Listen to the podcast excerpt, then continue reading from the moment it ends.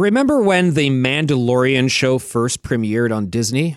Mandalorian was like the first Star Wars show. Now there's like 20 Star Wars shows or something. I get so confused. It's all like I think it's oversaturated. I mean, I love him, but I think it's a bit oversaturated. Mandalorian was the original, and one of the main characters on it, Gina Carano. Well, one of the other main characters, tragically passing away uh, recently, Carl Weathers from the Rocky movies, but his last big uh, big film role was appearing in the Mandalorian series. Gina Carano playing one of the main characters as well, although she was fired though amidst some social media outcry over the fact that she took more uh, politically right wing populist views in terms of saying supportive things about Donald Trump, uh, saying we shouldn't be mandating masks, uh, they don't work, and that kind of stuff. Number of comments. And then she made one comment talking about Holocaust survivors, and I guess saying like her being persecuted was similar to.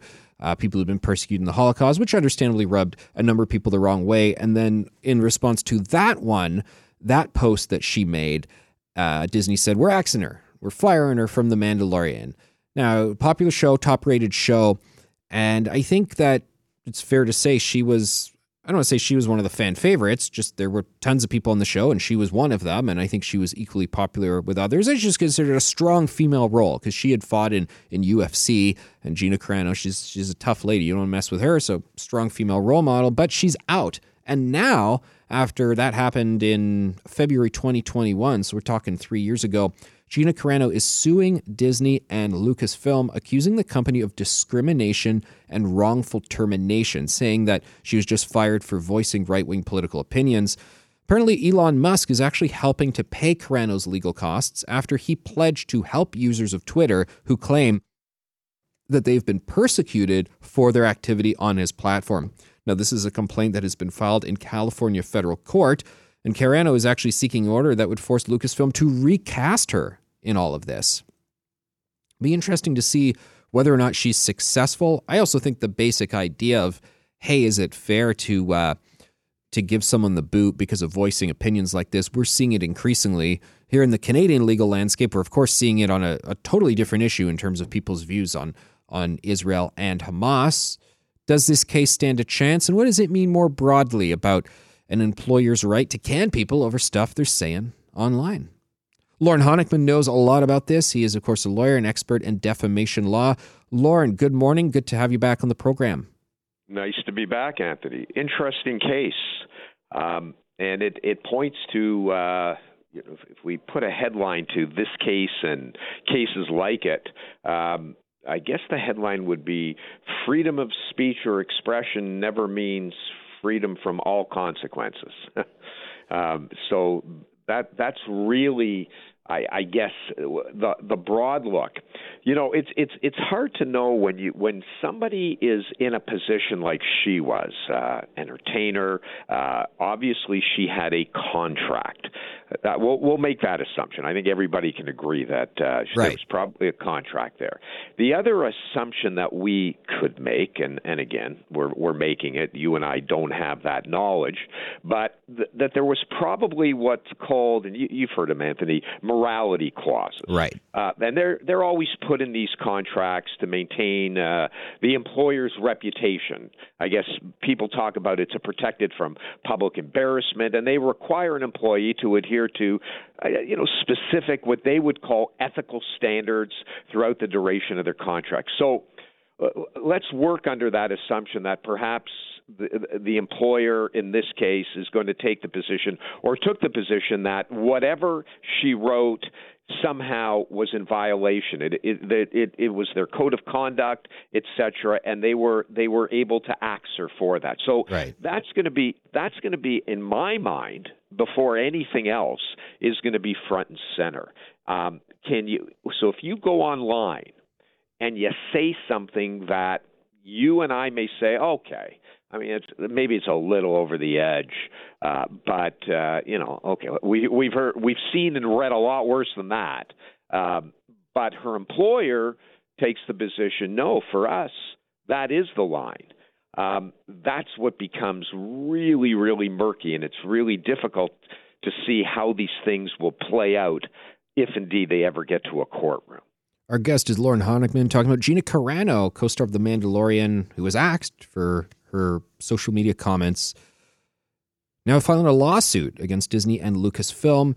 Uh, Lorne, we've recently seen, and we've had a lot of conversations about it, people being axed from their positions or temporarily suspended for, generally speaking, what it is is for being uh, much too supportive towards the terrorist group Hamas following October 7th. Some truly uh, shocking, incendiary comments.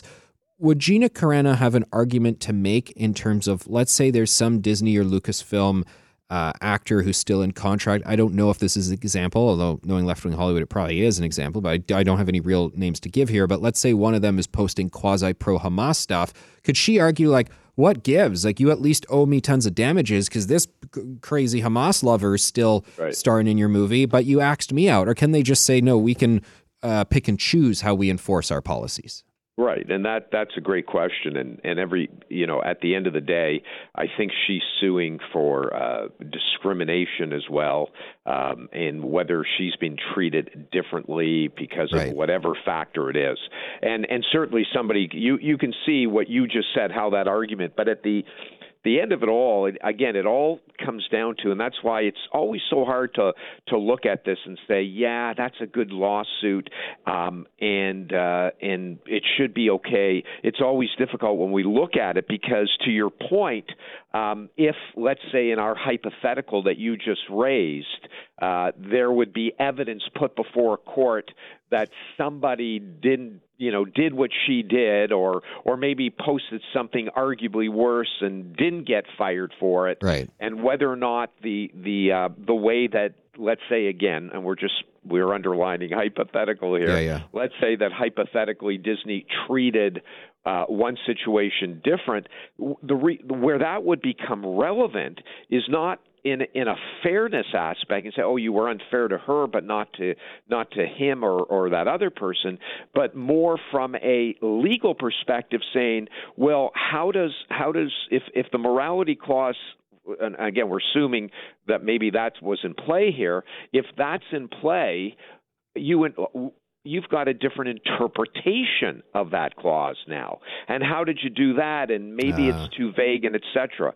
But to your point, Anthony, um, all of that will become important. And I think the other part of this story that that I, I guess you could say has some sort of meaning to people out there is the fact that um, Mr. Musk has stepped to the plate, if you will and and and basically has said, you know, uh, if you get fired from using this platform because you were exercising your right to free speech, we're we're going to help you with legal representation, and that's a nice thing because you know bringing lawsuits are expensive.